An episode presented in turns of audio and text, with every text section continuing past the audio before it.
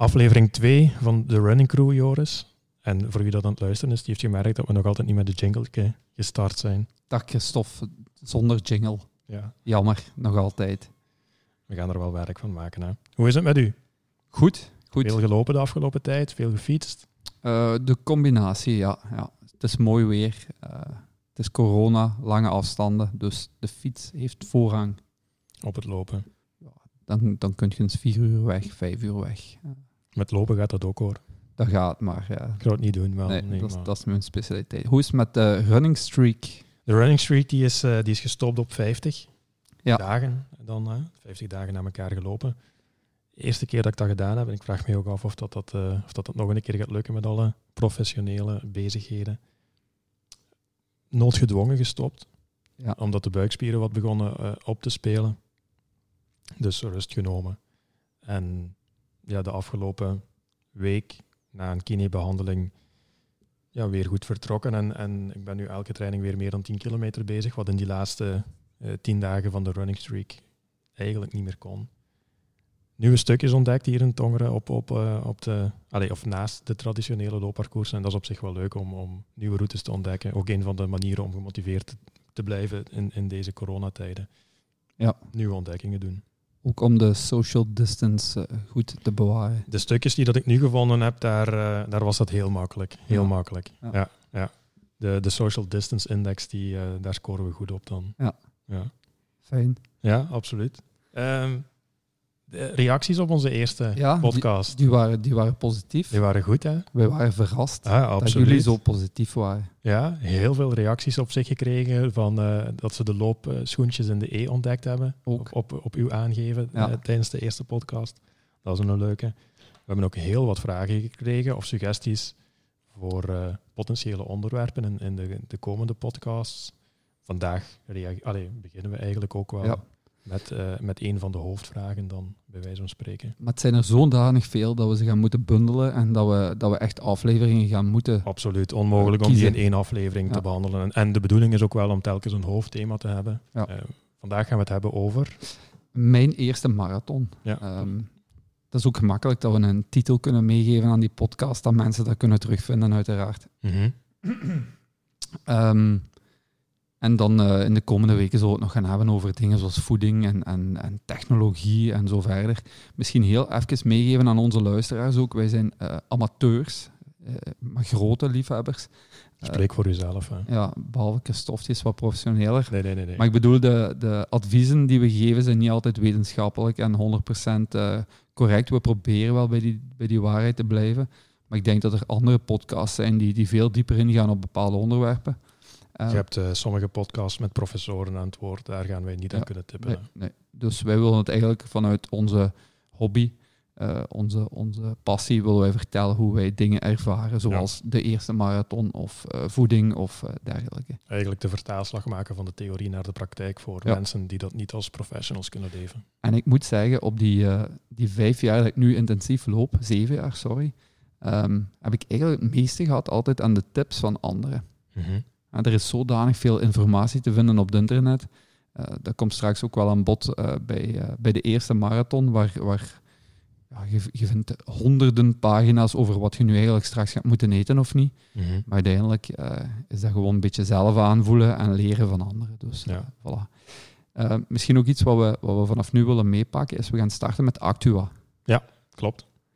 Er is iets eh, heel belangrijk gebeurd deze week voor de lopers community. Blijkbaar belangrijk, want uh, zelfs Sporza, onze nationale sportzender, heeft er aandacht aan besteed met een, een artikel op sporza.be en een, en een filmfragmentje in, in het nieuws, of het journaal. Het journaal, hè, ja, op ja. één is dat. Uh, nieuws is van de concurrentie. Dat is voor uw werkgever het nieuws. Dat is eh, VTM Nieuws. Ja. Ja. Nee, over Strava. Ja, Strava. Het is komkommertijd, dus misschien dat Sporza het daarom oppikt, maar het is dermate belangrijk voor, voor ons als lopers en als fietsers. Uh, ja, Strava wordt grotendeels betalend als, als je de leuke functies wilt blijven houden, natuurlijk. Het sociale netwerk van Strava blijft gratis, bij wijze van spreken, maar inderdaad alle andere stukjes die, die worden betalend. En ik snap dat. Ik ook. Ik, uh, ik betaal al. Ik ben betaald lid. Mm -hmm. Jij ook, denk ik. Ik ook. Huh? Ja. Ehm, niks is gratis op de wereld. En eh, misschien moeten we dat wel even aanhalen. Uh, ja, het is, het, is, het, is, gewoon een bedrijf dat, dat een 180-tal mensen te werk stelt in, in, op, op, drie verschillende locaties. Ook hier in, in Duitsland, in Europa, uh, zitten ze ook. die mensen moeten natuurlijk betaald worden. Niks is gratis. There's no such thing as a free lunch. En ik denk ook gewoon dat wanneer dat ze nuttige zaken doen met ons geld, dat dat wel ja. dat dat mag. Dat, ze, dat, ze, dat ze voorrang mogen geven aan, aan de klanten die dat betalen of proberen om, om niet betalende klanten om over te halen om te gaan betalen. Het is gewoon een feit en, en dat heeft niks te maken met corona, want dat kwam wel een beetje in het nieuws alsof het daaraan zou gelinkt zijn dat ineens veel volk gaat sporten en dat Strava nu de focus legt op die betalende klanten. Maar wij volgen natuurlijk vanuit Renara, volgen wij het Strava-verhaal al, al enkele jaren een beetje nauw, meer nauwgezet dan, uh, ja. dan anderen. En, en het is gewoon zo dat zij bij elke fundingronde miljoenen dollars ophalen. Maar het is evenzeer waar dat zij, ondanks die miljoenen dollars, er niet in slagen om een winstgevend bedrijf te worden. Dus en, die focus moet voor hun veranderen. En, positief punt, ze durven het ook zeggen dat het hun op dit moment niet lukt. Dus het is een heel open communicatie. Die vind ik, uh, die vind ik wel. Er zijn meerdere mails al binnengekomen. Voor de mensen die, die dat niet weten en die denken, ja, maar hoe, dat was gratis en waarom blijft dat niet gratis? Um, misschien vanuit mijn ervaring, vanuit de, uit de, uit de wereld, al van de uitgeverij en dergelijke. Content is altijd, allez, is, is vaak gratis geweest, nieuwscontent. Uh, alle krantensites nu, zoals HLN of, of de concurrenten, uh, hebben de plusartikels die betalend zijn. Een uitgever kan op twee manieren geld gaan halen. Dat is met betalende advertenties erin te krijgen. Dus ik kijk naar Strava en er is een stukje dat betalend is. Mm de Polar gesponsorde post of... Ja, die halen ze eruit. Ik vind dat op zich een bizarre beslissing. Omdat ik stoorde mij daar niet zo aan... Allee, het was niet pure commercie. Het was gewoon... Carlien bij ons in het loopgroepje van, van Run TMC, die loopt met een Polar en dan stond er Carlien liep met een Polar Vantage M ik stoorde mij daar niet zozeer aan. Maar ik denk dat op termijn nog wel harder advertenties zouden gaan komen. Um, dat in die feed eigenlijk uh, die advertenties, kijk naar Facebook, hè, uh, de afgelopen jaren, dat was gratis, dat blijft gratis. Maar Facebook gaat lopen één met uh, advertentieinkomsten in die feed en twee met jullie data. Mhm. En ik denk dat Strava daar de vlucht vooruit wil nemen en zeggen, ja, boh, het, is, het is ofwel kiezen voor jullie data en die gaan vermarkten, ofwel gaan we de user laten betalen voor de, mhm voor de, de goede functies. Ja, het, het, is een voor ons zeer herkenbaar verhaal met de app natuurlijk, waar dat we ook proberen de extra functies in, in het piekabonnement te steken. we hebben een goede basisversie en een gratis versie. Sorry, jij wou een opmerking Ja, ik, ik, daar ook. Hè. Ik, ik heb nu nog altijd geen aandeel bij, bij dus ik, ik, uh, ik, ik, maak er geen winst uit. Maar 9,99 euro per maand, daar, daar koop je geen trainer van en daar koop je geen trainingsschema's van. En eh, ik denk dat dat een hele faire prijs is, zeker voor de dingen die jullie bieden. Mhm. Het is natuurlijk zo dat we, we willen meer gaan aanbieden voor die 9,99. De vorige keer misschien ook al gezegd, maar wij houden daar zelf 5,78 euro aan over. Dus dat is waar dat wij onze ontwikkelingen mee moeten betalen. Moeten betalen. En uh, ja, we willen natuurlijk die 9,99 die dat de eindgebruiker betaalt, willen we voller gaan steken, willen we meer waard gaan maken. Maar uh, ja, Gert heeft, Gert, de co-founder dan, uh, die heeft daar altijd een, een, een, een, mooie uitspraak. Wanneer dat een product gratis is, zit jij het product. Klopt. En wij willen niet dat onze gebruiker het product is. Wij willen gewoon dat de gebruiker tevreden is met het product en hopelijk ooit die stap zet naar een abonnement. Wie dat 9,99 te duur vindt, dat kan ik nu al meegeven. Wij gaan een Peak Lite uh, gaan ontwikkelen, waar dat we dan naar een, een, een mini-abonnementje gaan met een, een, een deel van de uitgebreide functies dan, die dat, uh, die dat in de markt gaan gezet worden aan ja, aan een veel lagere prijs. Oké, kijken we naar uit, sowieso. Ja, ontwikkeling zou ergens in juni beginnen. Uh, spijtig genoeg hebben we dan geen einddatum over oplevering, maar het is wel een ontwikkeling die dat, die dat gaat gestart worden. Ik zal toevoegen aan de, de wekelijkse of tweewekelijkse actuele vraag. Hoe staat het Hoe staat het ermee? Ja, dan zouden we eigenlijk die, die, mannen van AppWise moeten uitnodigen dat we daar wat uh, druk kunnen achter zetten.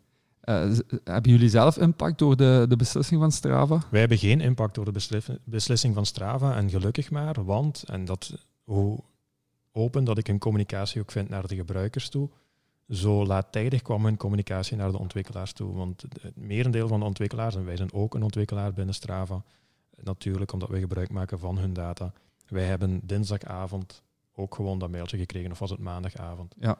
Dus op het moment dat zij communiceerden naar de gebruikers toe, hebben ook de ontwikkelaars een mailtje gekregen van kijk, onze sluis, want uiteindelijk is het dat, de API is een, is een datasluis, die wijzen we dicht voor die en die uh, eindpunten.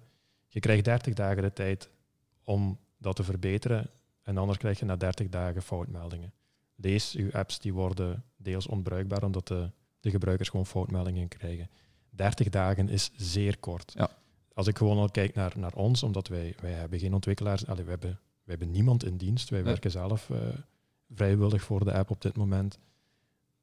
Dus wij hebben geen ontwikkelaar die dat we daar morgen aan kunnen laten beginnen. Dat wil zeggen dat wij tijd zouden moeten inkopen bij onze appontwikkelaar, die dan natuurlijk ook niet staat te wachten tot dat werk binnenkomt. Wij, vol, allee, wij volgen daar in een planning.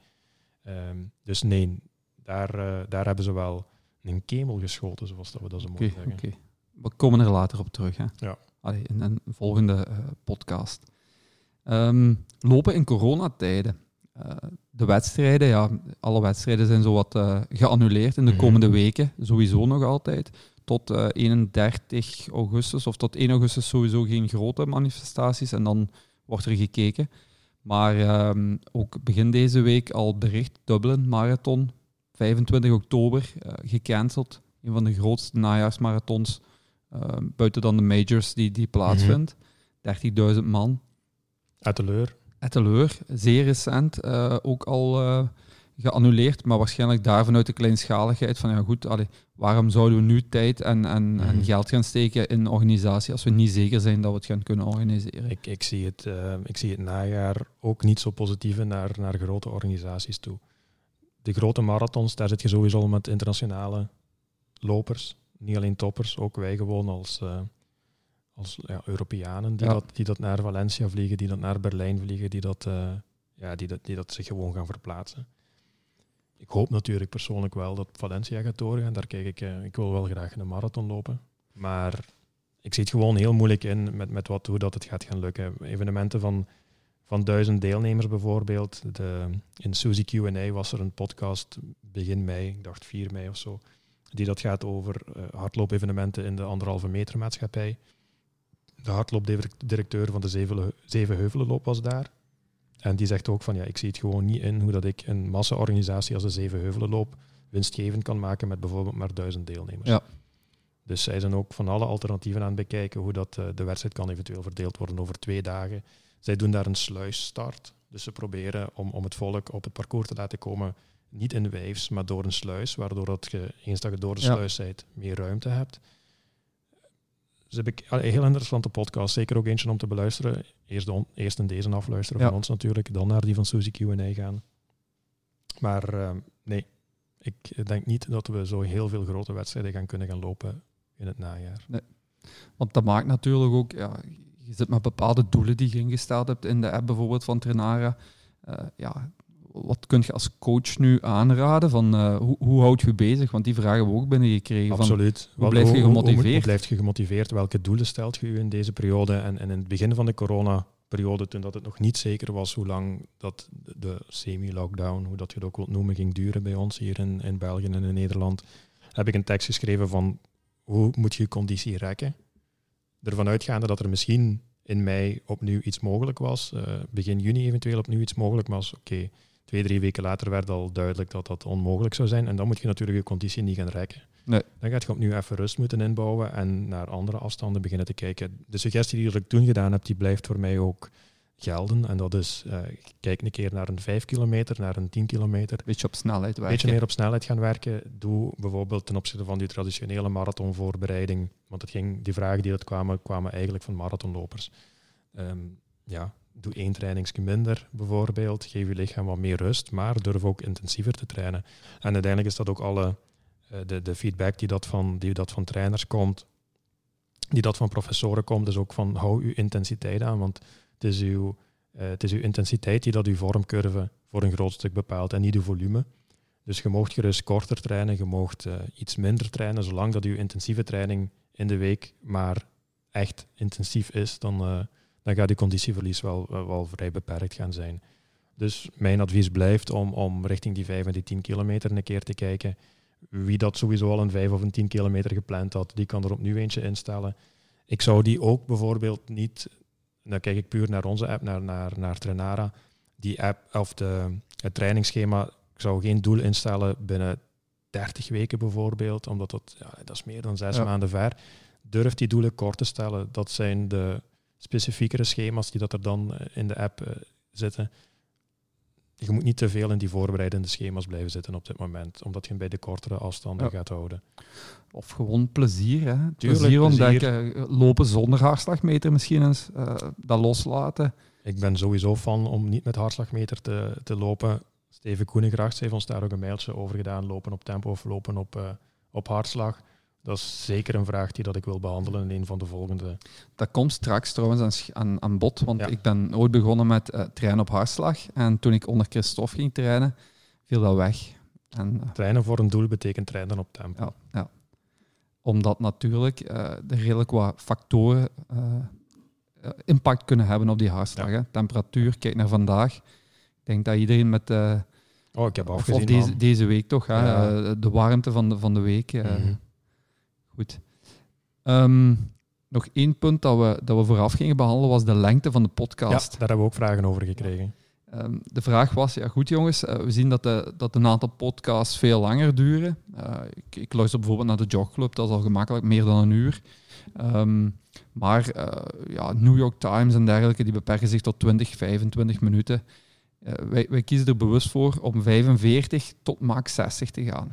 En Tenzij dat een heel interessante gast zou zijn. Hè? ja, dan, dan, Kipchoge, die, die mag twee uur. die mag twee uur Ja, babbelen. ja. Eh, maar eh, waarom doen we dat? Omdat we weten als je een 10 kilometer gaat lopen, dat je ergens tussen die een tijd zult zitten om, om te trainen. Ene podcast voor een training, dat is een... ah, ik vind dat een leuk idee. Ik heb vorige week wel iets leuk gezien, of toen we onze eerste gelanceerd hebben, er was iemand die een heel korte training moest doen, ik denk 2, 3 kilometer. Eh, en die is, die is nog 25 minuten gaan uitwandelen Ja. om de podcast Af te beëindigen. Ja. Ja, super hè. Top. Het- De vraag van hoe lang moet een podcast zijn? Ik, ik kan me herinneren dat ik als kind in de auto zat bij, bij papa. En dat ik op een bepaald moment eh, vroeg, papa, hoe lang duurt een liedje? Alles is variabel. Wij hebben ervoor gekozen om voor die drie kwartier te Ja. gaan. Pap heeft toen als antwoord gegeven, zo rond de drie minuten. Ja. Behalve als je dan eh, de betere songs van Metallica gaat luisteren, zit je acht minuten weg. Goed. ehm, ja, ik denk dat we, dat we de, de intro hebben. Ja, we gaan aan de hoofdmoot beginnen. Hè. Ehm, Glenn is degene die dat gevraagd heeft naar hoe, gaan, hoe zijn wij omgegaan met onze eerste marathon? Waarom hebben we die beslissing genomen om er een te lopen? Hoe hebben we ons daarop voorbereid? En, en wat was de ervaring van die, van die eerste marathon? En de eer gaat naar u, Joris, want jij bent degene die de van ons eh, beiden de eerste marathon gelopen heeft. Hè. Klopt. En ik denk dat dat ook voor de meesten het meest herkenbaar gaat zijn, omdat uw eerste marathon, ja, dat, dat, was, al, dat was al top. Hè. Dat ging al onder de drie uur. En ik denk gemiddelde van de luisteraars dat die niet aan die tijden komen. Of ik moet mij gigantisch vergissen in de Wie, luisteraars. wie weet wat een topper staat Ja. naar ons luisteren. Als Kipchoge luistert, dan gaat hij natuurlijk die gemiddelde tijd serieus naar beneden gaan ja, trekken. hè. ja, maar die gaat niet luisteren. Tju toch. Ja, de eerste. Hè. Ehm, Wanneer is bij je de beslissing gevallen om de marathon te gaan lopen? En, en had je toen ook al dadelijk het idee van het is die marathon die dat ik wil gaan lopen?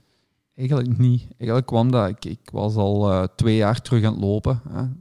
Dat hebben we in de vorige eh, podcast wel aangehaald, waarom ik terug ben beginnen te lopen. En uiteindelijk denk ik, zoals iedereen die naar die marathon gaat, dat je naar een 10 miles gaat, je bouwt op naar een halve marathon. En daarna is er niks. Er, is, er bestaat niks als een driekwart marathon. Nee. Je gaat van een halve naar een hele of je doet dat niet. Er bestaat wel een kwart marathon in Nederland vooral. Hè? Ja, daar, Daar eh, lachen wij als Belgen soms een beetje mee dat er over een kwart marathon gesproken wordt. Dat is gewoon een 10 kilometer met eh, een Ja. paar eh metertjes uitlopen bij. Hè? ook omdat we, omdat we ooit gezegd hebben, marathon is het enige woord dat geen verkleinwoord heeft. Mhm. Er bestaat niks zoals een marathonnetje. Ja, on- ondanks het, en dat heeft wel ooit iemand in de WhatsApp-groep Ja, ook gestuurd ja, bij ons. Ja. Dag Kas, Een als je marathonnetje. Maar dat zijn dan triatleten die eh 140,6 doen, dus die mogen dat wel een marathonnetje noemen van mij. Eh, goed, ja, die eerste, eh, dat was Berlijn. En dat was heel toevallig. Eh, ik denk dat ik net 10 miles in Antwerpen gelopen had. We zitten april, April. mei. Mhm. Ja. En ik denk van ja goed, ik kom daar, ik kom daar vrienden tegen, Wim en Andy, en die zeggen wij gaan marathon lopen in Berlijn en jij moet dat ook kunnen. En van de een kwam de ander. Op een week tijd heb ik me ingeschreven voor Berlijn. Ik heb toen geluk gehad dat er duizend plaatsen vrij kwamen. Ehm, Berlijn werkt soms met zo'n eh, een, ja, een ballot entry. Is dat eigenlijk, je betaalt een stuk eh, charity. denk 60 euro extra. Zo halen zij 60.000 euro voor goed doel op. En uh, op die manier kan je dan met een gegarandeerd startbewijs instappen. Mhm. En uh, ja, goed, ik was erbij, want er waren maar duizend plaatsen. Ik zat uh, heel vroeg klaar om die, om die plaats te bemachtigen. En toen ik ingeschreven was, dan valt er zo'n stuk stress weg. Want goed, je zit ingeschreven, maar dan moet het nog beginnen. Hè? Ja, dan, ja. dan heb je nog niet getraind, weet je nog niet waar je gaat slapen. Enfin, dat, dat zoek ik dan nadien wel allemaal uit. Um, en ja, dat was, dat was goed. Berlijn, dat lag vast. Direct een major. En, uh, dus in april of begin mei beslist voor september? Ja. ja. Dus En dan heb je een... begint de voorbereiding. Dan begint de voorbereiding quasi onmiddellijk. Uh, ja, ik, ik was toen al uh, regelmatig klant bij Energy Lab. Uh, Energy Lab doen ze ding, lactaattesten met schema. In die tijd kende ik u nog niet. En had jij nog geen kaas gegeten van schema's voor marathon. Dus afspraak gemaakt bij Energy Lab, lactaattest gedaan. En dan krijg je een heel mooi schema voor de komende 12 of 14 weken was dat. Uh, krijg je omslagpunten en krijg je zes zones mee naar huis waarbinnen je mocht lopen. En dat is eigenlijk voor, voor een beginnende loper is dat heel mooi voorgekoud. Dat zijn Mhm. zones waar je moet lopen, hartslagen. Dus Steven bij deze. Mijn eerste marathon heb ik puur op hartslag voorbereid. Uh, ik kan meegeven dat ik dat de laatste marathon niet meer gedaan heb, enkel op uh, tempo. Maar uh, ja, goed, dan heb je een voorbeeldschema waarin ze zeggen op maandag loopt je zone 1 herstel, 30 minuten. Op dinsdag gaat je intensief 4 keer 4 minuten met die rust tussen. En ook alles op tijd, dus niet op kilometers. Mhm. Je loopt 5 minuten aan die hartslag. Niet zoals Christophe zijn schema schrijft, je loopt 1,2 kilometer aan dat tempo. Maar dat, allee, voor mij gaf dat rust en, en was dat wel gemakkelijk om, uh, om een schema te volgen. Mhm. En uiteindelijk zo'n de test bij Energy Lab op de loopband, je krijgt daar niet alleen een schema, je krijgt daar ook een tijdsinschatting. Hè? Dus ze zeggen wat dat je waard bent, op welke afstand. Wat was bij u de prognose voor uw eerste marathon? Um, ja, meestal denk je van, ja, klopt dat wel? En, en zijn, we hier, zijn we juist? En je probeert dan te meten aan je 10 kilometer tijden van uh, was de prognose en je, en je halve marathon die je dan gelopen hebt. En dan zie je dat zit redelijk in de buurt. En ik herinner mij dat ik um, 3 uur 54 tussen 3 uur 54 en 3 uur 48 was mijn prognose voor de eerste marathon. En de, de begeleider daar ter plaatse, uh, ik heb heel vaak met Wart van de Capelle samengewerkt, um, die zei altijd, dat is een inschatting. Hè? Um, je moet daarvoor trainen eerst, je moet daar fit voor zijn, alles moet meezitten die dag. En dan loopt je dat wel ongeveer. Dat is ook een vraag trouwens die dat we binnengekregen hebben. Dat was een vraag van Toon Huls. Hoe kijk je naar je volle marathon wanneer dat je er een halve gelopen hebt? Is daar een regel voor dat je mocht zeggen maal zoveel plus zoveel? En ja, wij hebben eigenlijk een regel. Hè? Ja, het, simp het simpel regeltje dat, dat op internet uh, rondwarrelt is uh, maal 2 plus 10 minuten kwartiertje. Mm -hmm. Dan heb je een tijd. En meestal komt dat wel uit. Ja, op voorwaarde natuurlijk dat je kilometers maakt om je marathon te lopen. Want je kunt een, een halve marathon lopen op een 10 mijl of op een 10 kilometer conditie. Maar dan gaat die regel van uh, maal 2 plus 10 à 15, die gaat niet op. En hoe meer Nee. kilometers dat je maakt, hoe meer zekerheid dat je uiteindelijk gaat inbouwen naar die volle marathon. Want als ik terugdenk aan eh, de laatste test die ik gedaan heb, is Venlo-Düsseldorf vorig jaar, begin van het jaar. Venlo liep ik 1,35, 1 uur 35 op de halve marathon. En de hele liep ik 3 uur 27. Dus bij mij was dat 17, 18 minuten of Mhm. zoiets. Ja, het is moeilijk. Het is, eh, allee, hun eerste ook, dat is, dat is op gevoel. Hè. Als marathonloper moet je het gevoel krijgen van dit is een tempo dat ik aan kan. En Als je eerste marathon verbreekt, verbreekt je uiteindelijk heel veel grenzen. Je verbreekt de langste afstand die dat je ooit gelopen hebt. Je verbreekt de, de langste tijdsduur die dat je ooit gelopen hebt. Dus het is echt een stap in het onbekende, hè, waar dat je moet proberen om zo goed als mogelijk op voorbereid te zijn.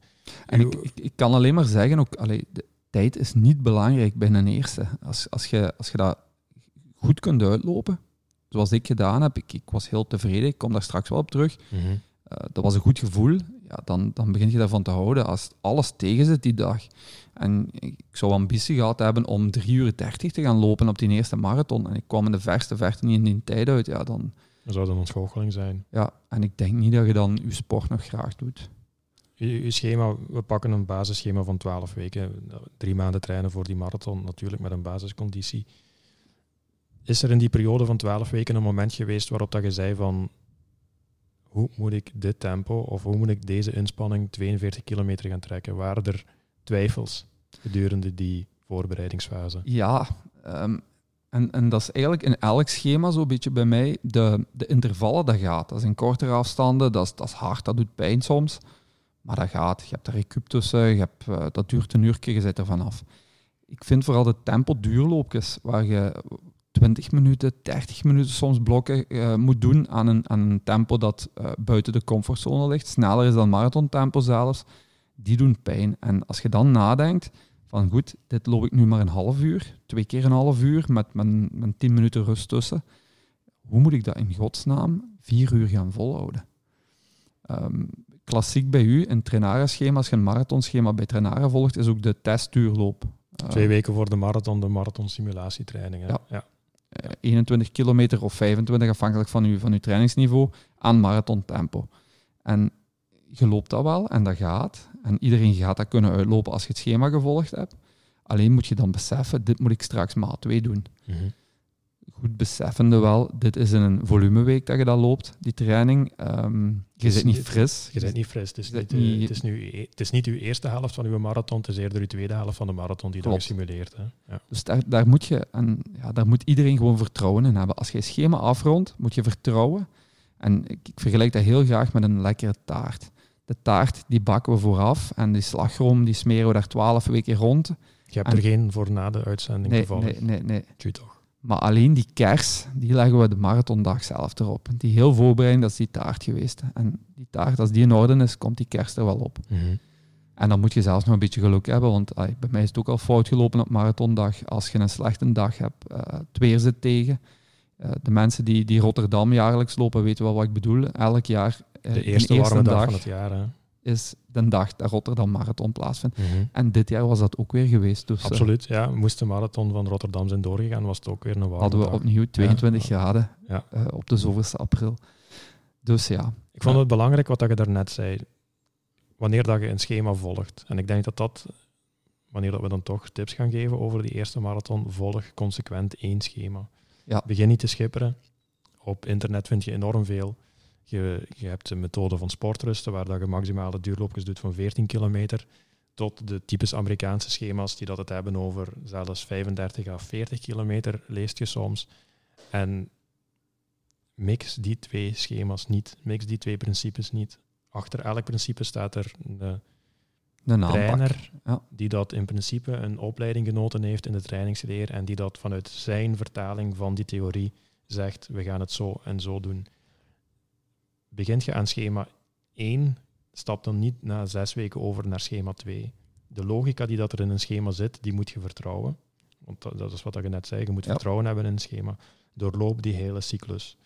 Ik heb natuurlijk het liefst dat dat een trainarenschema van, eh, van mijn hand dan is, maar dat mag, eh, dat mag ook een ander schema zijn, maar volg het consequent. Wij krijgen bijvoorbeeld, ik ben zelf geen fan van de hele lange duurlopen. Dat weet je, die discussie hebben wij Ja. vroeger ook gehad. Ik loop Eh, hem ook niet meer. Je loopt hem niet meer. Ik loop niks meer dan 25 kilometer in mijn voorbereiding. Wij krijgen heel vaak de vragen bij Trenara van er staat geen duurloop van 32 kilometer in. Want je gaat heel veel trainingsschema's op het internet vinden die dat praten over 32 kilometer. En dat klinkt alsof het een wet- wetenschappelijke goedkeuring is van het principe je moet 32 kilometer gelopen hebben in een marathonvoorbereiding. Ja, dat is bullshit natuurlijk. Hè. 32 kilometer, dat is 20 mijl. Ja. En het is 32 kilometer in een Europees schema. De vertaling daarvan is eigenlijk gewoon van een Amerikaans schema, die dat eh, 20 mijl voorschrijven. En de Europeaan die maakt daar 32 van. En 20 is gewoon een rondgetal, net zoals dat 30 bij ons een rondgetal is en 32 is geen rondgetal. Ja. Dus je kunt ervan uitgaan dat het gewoon een vertaald schema is op het moment dat je 32 kilometer ziet staan. Kwantiteit is niet belangrijk, het gaat over de kwaliteit van de training. En, en je kunt, afhankelijk van hoe dat je trainingsopbouw is, kun je meer kwaliteit steken in een training van 20 kilometer, bij wijze van spreken, dan in eentje van 30. En dus wat vind ik belangrijk, is dat je lichaam volume leert verteren. En dus wat dat je bij ons gaat gaan vinden, dezelfde persoon bij wijze van spreken die dat zegt, ja, maar bij u zit er niet echt een hele lange duurloop in het schema, die klaagt dan ook over het feit dat er bijvoorbeeld twee dagen na elkaar 20 kilometer moet gelopen worden. Maar die twee keer 20 kilometer vind Is ik ook zeker volume, voor hè? ons Ja. als amateur veel verantwoorder eh, om volume te bouwen. Want één, je hebt nog een nachtrust ertussen zitten en je kunt een goede herstelmaaltijd tot de nemen. En dus je lichaam gaat frisser, dus aanhalingstekens zijn, na twee keer 20 dan na één keer 2. Pardon, één keer 32. Klopt. ik, ik heb dat voor mijzelf dan, uh, in, in, samenspraak met Christophe hebben we dat ook omgebouwd. Ik ben geen fan van de dertiger. Je zit dan ja, twee uur en een half, twee uur 45, zit je weg. Uh, meestal alleen. Als je een, een, een goede vriend vindt die toevallig ook in een schema zit, kan die mee. Uh, dus wat we bij mij gedaan, ik loop nergens meer dan 25. Ik denk dat mijn, mijn duur tempo, de tempoblokken die, die in die mm -hmm. trainingen zitten, 5 keer 5, dat dat de langste is in één stuk. Maar wat doe ik wel? Ik kan op een zaterdag er 15 voormiddag lopen of 20 voormiddag. En namiddag ga ik er nog 15 lopen. Die doen we, hè, die ja. trainingen. Ik vind die, ik vind die heel belangrijk. Die zitten ook bij Roel Vrij. Die zitten die ook in het schema. Bijvoorbeeld die dat de Roel die dat nu traint voor zijn, voor zijn 100 mijl. Die dat die solo gaat gaan lopen. Omdat de wedstrijd waar dat hij voor ingeschreven was ook niet doorgaat natuurlijk.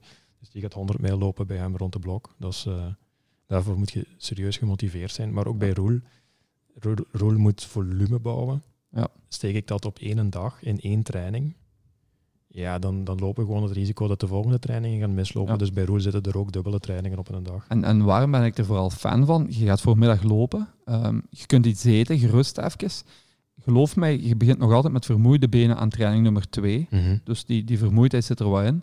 Maar je, mentaal zijt je gewoon frisser, Frisser. Omdat je opnieuw voor 15 weg mocht en dan zijt je anderhalf uur weg. Mhm. Dus, Ja, we hebben het nu even over die, die langste duurloop gehad in het, in het en in andere schema's. Wat was uw langste duurloop in dat eerste? ik, ik heb dat nagekeken. En dat was ehm, drie weken voor de marathon moest ik 140 minuten. Dus dat was allemaal... 22. Ja, het hele schema was uitgedrukt in minuten. En ik heb daar toen ook het advies gekregen, loop niet langer. Twee uur en een half is max. En ehm, ik heb die vraag al vaak gekregen in het verleden, van wat, wa- wat was uw langste training en, en hoe lang?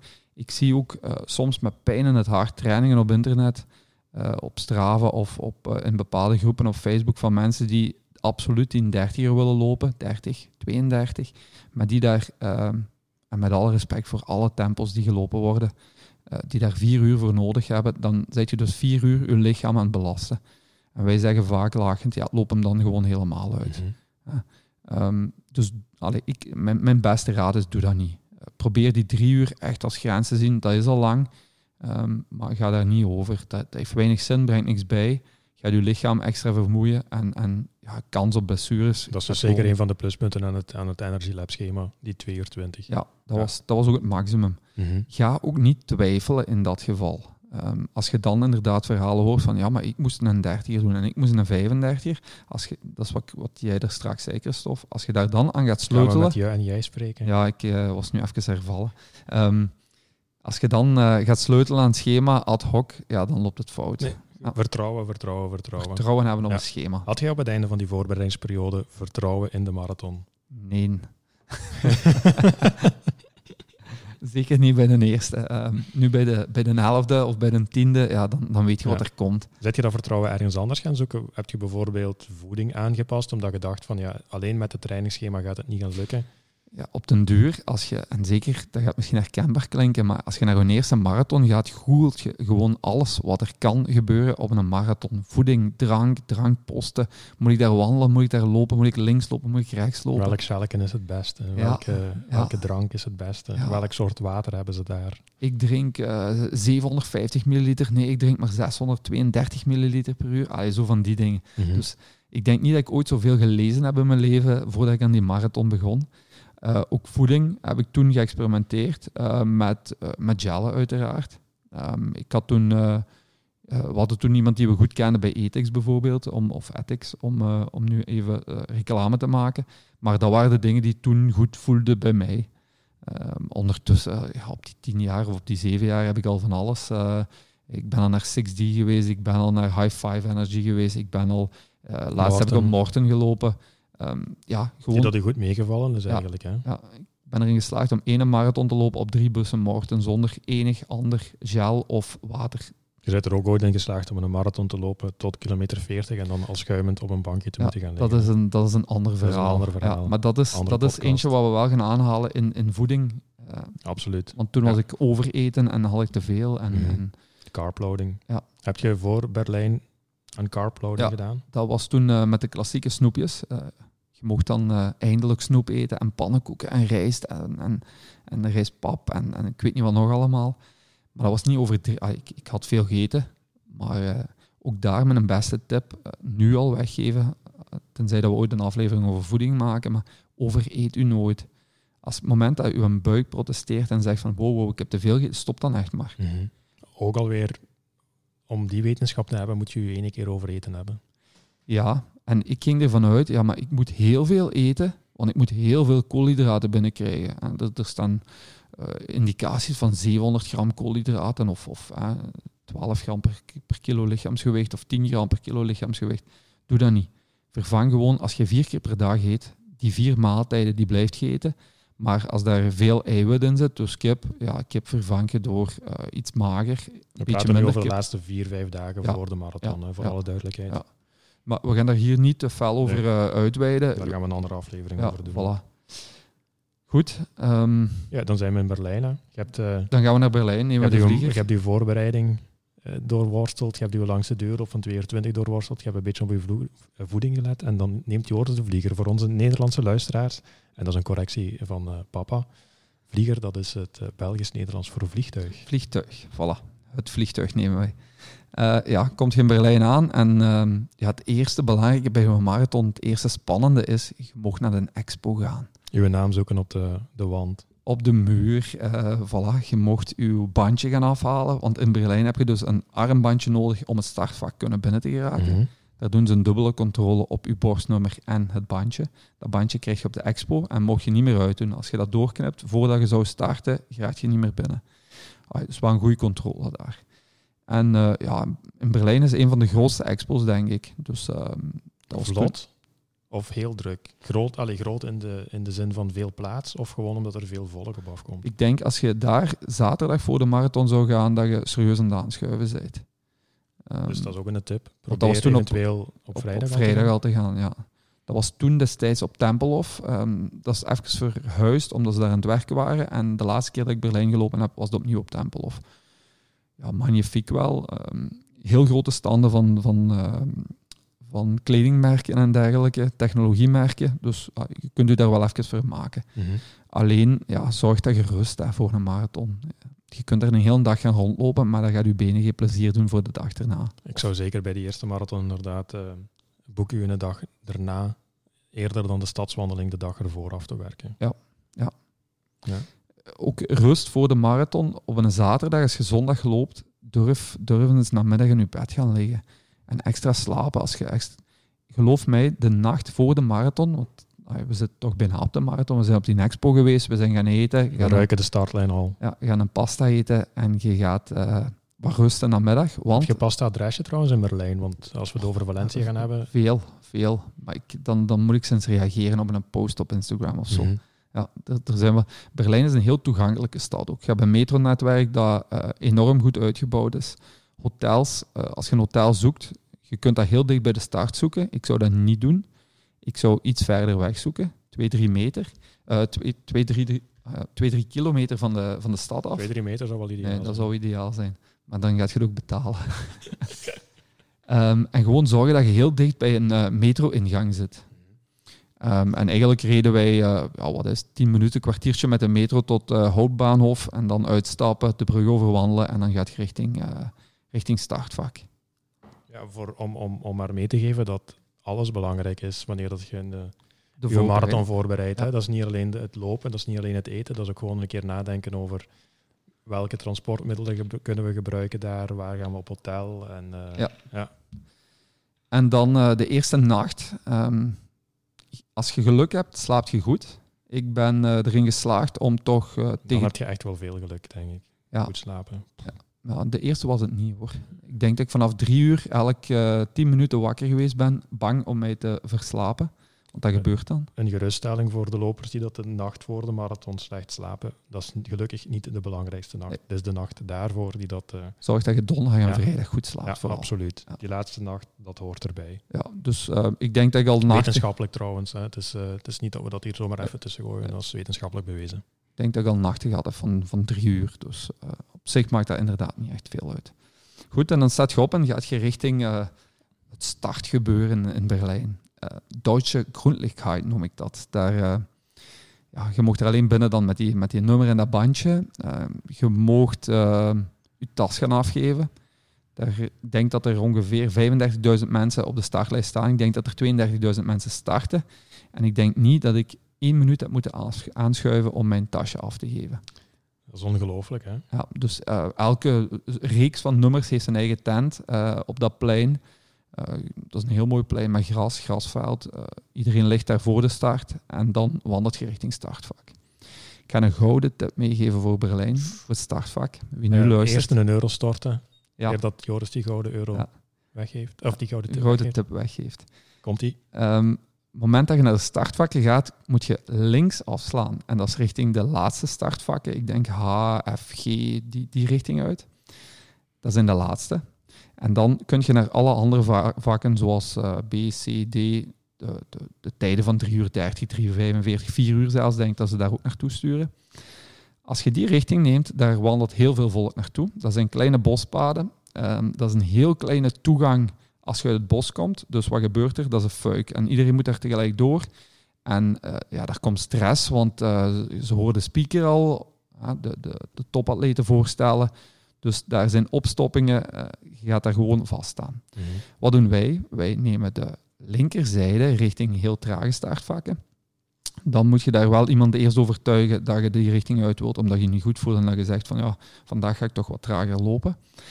Op het moment dat je daar aankomt, ziet je in de verte de startlijn, want je kunt over alle startvakken uitkijken. En eigenlijk links van die uh, startvakken kun je ook wandelen. Kun je ook naar de volgende vakken gaan. Dat is ook gewoon een wandelzone. En daar loopt niemand. Dat is een beetje de, de fastlane van in de pretparken. Ja, voilà. Ook daar staan toy-toy-toiletten waar bijna niemand zit. Aan de andere kant is het dan weer heel druk. Handig. Uh, dus ja, neem die weg. Mm Schuif gewoon rustig op. Als je een nummer hebt van een sneller startvak, mocht je altijd terug buiten en mocht je altijd terug verder naar het volgende startvak. Dus voilà, dat is de gouden tip voor Dat is echt wel een gouden tip. Ja. ja. Oké, dus je staat in het juiste startvak door de gouden tip van Joris. Ja, en dan slaat de stress toe. De eerste stress komt daar. Je hebt uh, geen bekenden meer. Ja, ik liep toen, uh, ja, er waren wel mensen bij, maar die liepen sneller tijden. We en die stonden in een ander startvak. Um, maar dan begint die stress in je keel te kloppen. Ik ben er toevallig nog iemand van, uh, van mijn kameraden uit Brugge tegengekomen die daar ook ging lopen. Cool. Ja, dat was wel leuk. Um, maar oké, okay, dan, dan gaat je concentreren. Je telt af. Um, je vak mag naar voren schuiven, want die eerste vakken zijn al losgelaten. En dan uh, doet je een pul uit, want je hebt koud. Uh, nog een tip. Absoluut. neem een oude pullover mee in het startvak. Doe die pas uit van het moment dat je bijna gaat starten. Gooi die daar opzij dat gaat meestal naar een goed doel. Ja. Uh, en dan, ja, dan knal en je zit weg. En dan viel er bij mij gewoon heel, heel veel stress weg. Hoe had jij je vooraf voorgenomen om de marathon in te delen? Waren er bepaalde focuspunten? Of heb je kilometer per kilometer genomen? Uh, die eerste heb ik uh, kilometer per kilometer genomen. Uh, naar, naar vijf kilometers. Je weet, allee, ik wist ongeveer waar de, waar de bevoorradingsposten gingen staan, dus van daar naar daar loopt je. Um, ja, hoe je hem indeelt, dat hangt een beetje van jezelf af. Ik heb toen echt op de hartslagen van Energy Lab gelopen en, en een beetje ingedeeld met, met de zones die ik gekregen had. Um, en dat mij ook goed aan dat schema gehouden, waardoor ik, en dat mag ik nu wel zeggen, vrij fris, uh, met een fris gevoel, uiteraard zit je niet meer fris, uh, binnengelopen ben. In 3 uur 56 en er was 3 uur 54 voorspeld, dus uh, dat is er toch, toch mooi op. op ja, voilà. ja. Wat was uw, want ja, het is uw eerste marathon de, de muur die dat in Berlijn staat, sowieso al, maar die dat de marathonloper ook tegenkomt na een kilometer of 32. Ik heb die niet gezien. En Had je er schrik voor? Ja, omdat je, dat is het eerste wat je leest natuurlijk, hè, als, je, als je een kijker bent. Ik blijf erbij, van het moment dat je je voeding uh, aanpast in de marathon, en daarmee bedoel ik al bijeten vanaf de start en tijdens het lopen goed bijvullen, komt je die muur niet tegen. Want die muur, dat is volgens mij niet meer of niet minder dan gewoon een tekort aan brandstof. Dat is glycogeen die dat, uh, die ja. dat verdwijnt. Hè? Ja, die op is. En uh, als je overgaat op vet, ja, daar, daar zit niks. Dus uh, daar krijg je die muur. Rast is trager. Ik heb de muur Tenzij dat je helemaal op keto zou kunnen lopen. Ja, maar dat, is een, dat is specialistenwerk. Ja, of, of in een heel lage uh, hartslagzone, waardoor je veel minder glycogeen gaat verbruiken uh, en zo verder. Um, ik ben de muur nooit tegengekomen, behalve die ene keer in Valencia. Maar dat is dan inderdaad een andere aflevering. Mm -hmm. um, en ik kan u dan wel vertellen hoe hem voelt, maar ik ga dat nu nog niet doen. Nee, nee, nee. nee. Oké, okay, dus geen muur tegengekomen. Waar was het moment dat je dacht van of wist, ik ga dat hier halen binnen die vier uur, die dat toch een beetje het... Uh, de laatste twee kilometer. Ja, pas. Ja. Omdat je weet, er kan nog van alles gebeuren. 30 is, is mocht je nog niet zeker zijn. 35 is ook nog 7 kilometer lopen. Als je dat omtelt in tempos, is dat nog 40 minuten lopen ongeveer. Dat is lang. Mhm. Ehm, ook een tip die ik misschien wil geven. Ik tel nooit in minuten dat ik nog moet lopen. Ik tel in kilometers. En zeker als je op 35 komt, tel ik tot 38. Dat is wel zo'n half punt voor mij. Dan tot 40 en vanaf dan tel ik eigenlijk niet meer. Mhm. Dus ik loop in een marathon tot 40 en die laatste twee pak ik er wel bij. Maar als je de laatste twee minuten pas zeker waarde over je prestatie en over ja. allez, het idee van ik ga hier goed binnenkomen, hoe voelt je dan die, die eerste 15 kilometer die vergeten? Nee. Je bent in vorm, dat mag nooit een probleem gaan zijn op de wedstrijddag zelf. Tenzij dat je fysieke mankementen tegenkomt. Maar hoe gedraagt je hoofd zich vooral? Want het is een, het is een mentale prestatie ook, een marathon. Hoe, wat speelde in je hoofd dan van, van de halve marathon tot ja, kilometer 40? Als je zegt dat je toen pas zeker was. Focus. Focus. Bij mij was dat pure focus. Blijven lopen, tempo blijven inschatten, hartslag vooral in de gaten houden, uh, koelen, niet te warm krijgen, goed eten en drinken pakken. Uh, en dan hopen dat je tempo niet terugvalt. Want uh, ik kan me inbeelden, dat is, dat is de hardste hamer die je kunt krijgen, dat je tempo ziet terugvallen en dat je het niet kunt houden. Um, dat heb ik in, in, andere marathons wel gehad, waar ik met een tijdsdoel naartoe ging en waar je op een bepaald moment merkt van, boh, dit tempo wat ik vooropgesteld heb, kan ik niet houden. En dan wordt het moeilijk. Dan wordt het mentaal moeilijk. Ja, het is vooral mentaal dat het moeilijk is. Hè? Maar in die eerste was dat niet. En doordat ik die laatste twee kilometer wist van oké, ik denk dat ik op, op uh, 3, 3 uur 45 kwam ik door op 40. Ja, dan weet je, ik heb een, uh, een kwartier, 15 minuten om, om binnen te lopen. Ik zit onder die drie uur. Vier. Uh, vier uur, sorry. Kleine correctie. ja, kleine correctie. Um, ja, en dan begin je te genieten. Uh, in Berlijn draait je linksop na de bochtenwerk.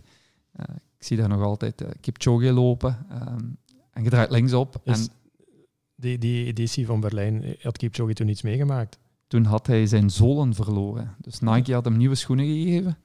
Um, en je kunt dat zien, dat is de editie waar zijn zolen vanaf kilometer 2, denk ik, uitflappen. Dus uh, achter zijn enkel zitten. En heel op het einde zie je zelfs dat, dat die zool ja, bijna helemaal uit de schoen ligt. Ja, en die liep daar bijna het wereldrecord op dat moment. Op een heel comfortabele manier. Ja, ja. Oh jee. Want uh, ja, de, de, legende wil dan, als hij dat niet aan de hand had, dat had hij toen wel het wereldrecord al eens gebroken. Mm -hmm. ja. Gelukkig heeft hij dat uh, vorig jaar gezet. Ja, ja. voilà. um, en ja, dan, dan kom je onder der Linde, heet dat, uh, de lindebomen. Dan zie je uh, de Brandenburger Tor opduiken. En dan, daar schuilt het gevaar voor de mensen die per lijn gaan lopen. Dat is niet de finish. Dus dat, daar staat een mensenzee. Dat is moeilijk in te beelden, maar dat staat daar vol. En dan moet je nog 400 meter lopen. Mm -hmm. En ja, je bent een, een 400 meter loper geweest, of een 800, 800 meter loper. Maar, 400, maar, je weet, een rondje op de piste. Oeh. Als dat is nog lang, is lang, Dat is nog lang. Dat is nog minstens twee, drie minuten. Uh, vier, uh, hangt er vanaf welk tempo dat je loopt.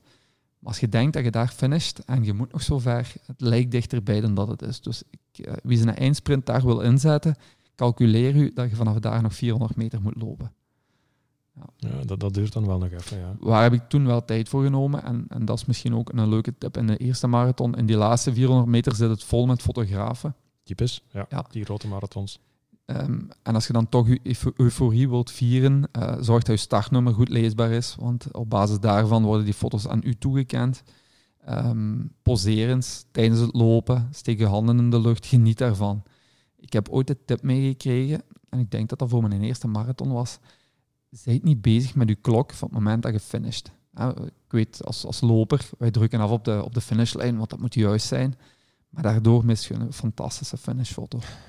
Geweldig. Ja, en, en dat was ook zo. Ja, ja. En ik heb dat daar toen ook gedaan. Ik heb pas geklokt na de marathon. Dan trek je maar twee, drie seconden ervan af. Ja, voilà. Simpel. De, de teller stopte dus op drie uur. Ja. 56. 56. Ook nog in een marathon. Uw marathontijd is uw tijd die de organisatie u aanduidt. Niet die op uw klok, niet die op Strava zegt, uh, je hebt een marathon gelopen in X, want deze keer heb je 42,8 gelopen dat zijn GPS'en aan mensen. -hmm. dat, die ronden dat af. Uh, die marathons zijn allemaal uitgemeten. De Dat- uitslag telt. de uitslag telt. Je bent een marathonner, Joris. Je hebt zo net opnieuw je eerste marathon Ja, van Berlijn gelopen. Ja.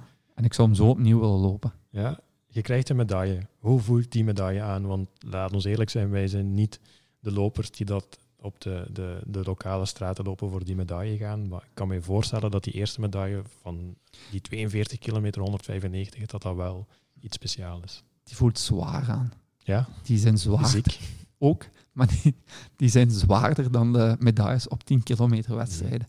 Ik heb nog nooit een, een gouden medaille zoals u gewonnen. Ja. Dat is lang geleden. ja, dus de, de betere medailles zullen ook zwaar zijn, maar eh, nee, die, die, die voelen zwaar aan. En ik denk dat Kimetto zelfs op die medaille stond.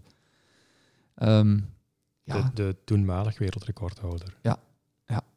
ik moet dat eens controleren, maar ik denk dat Kimetto op die medaille staat, juist. Mhm. Ja, en dan, dan is die ontlading er. Je, je begint te wandelen, want je bent gefinished, je mag wandelen. Dat, dat zuur begint op te komen.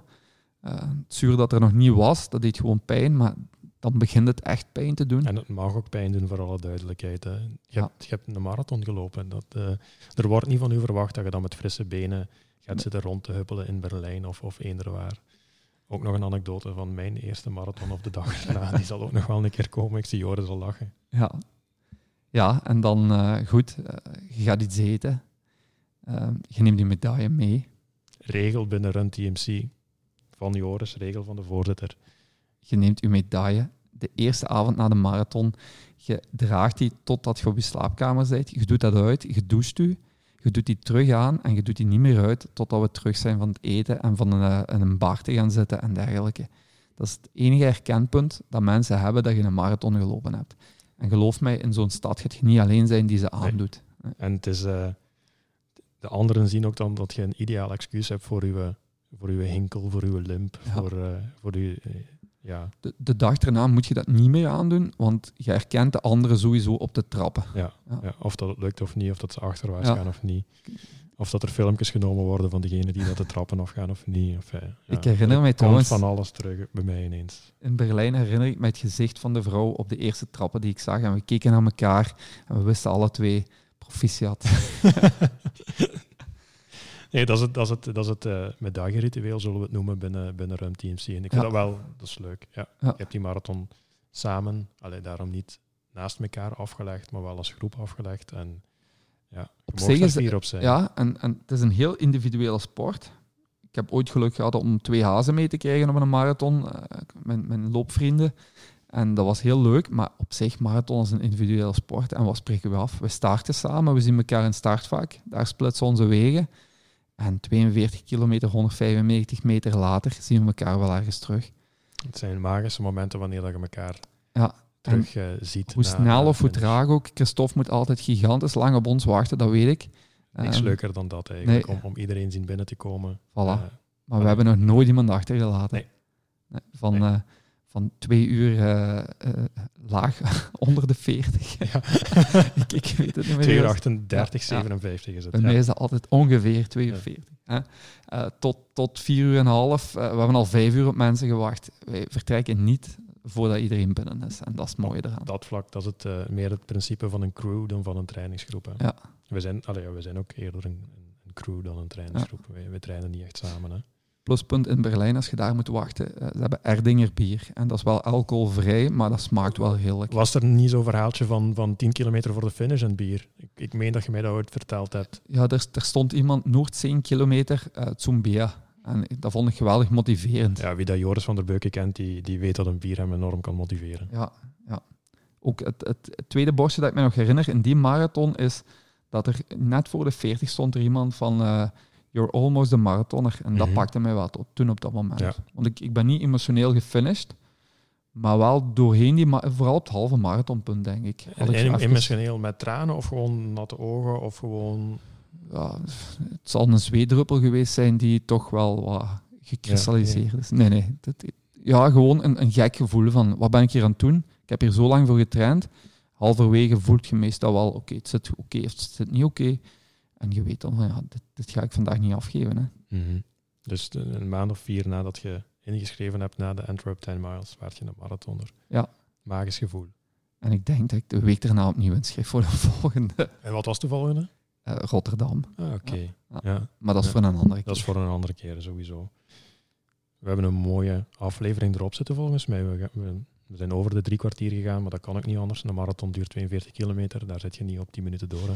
We kunnen nu al zeggen, ehm, als je deze aflevering wilt beluisteren, eh, ga dan minstens eh, een uur lopen. Maar daar gaat je niks aan hebben, want... Nee, want je hoort het nu pas na Voilà. 55 minuten. Ja, Voilà. oké. Voilà. Voilà, ehm, ik Ja, denk dat we, er. dat we hier kunnen afronden. Hè. De volgende aflevering Gaan we uw marathon Ja, bespreken. dat wordt dan mijn eerste marathon van Valencia, die dat, waar het de voorbereiding op zich op een andere manier gebeurd is dan, dan voor uw eerste. Hè? Ja. Dus hopelijk wel interessant genoeg om, om onze twee ervaringen Voilà. op dat vlak te horen. Ehm, even meegeven, vragen mogen nog altijd komen via Instagram of eh, de andere geëikte kanalen waar we op zitten. Ehm, en abonneer u zeker op de, op de podcast. We zitten ondertussen, we hebben op trenara.com trouwens een, eh, een menu-item aangemaakt, de Running Crew, waar dat je de links vindt naar de, de meeste instanties waar dat de podcast op gepubliceerd is.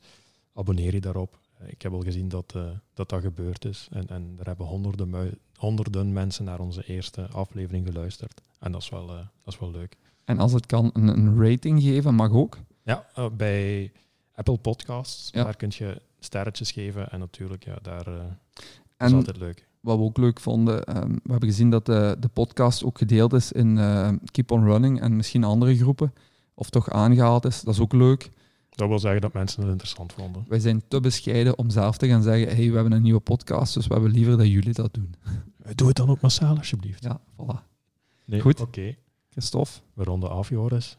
tot eh, binnen een week of twee. Hè? Ja, tot aflevering 3. Goed, hè? Ciao, ciao.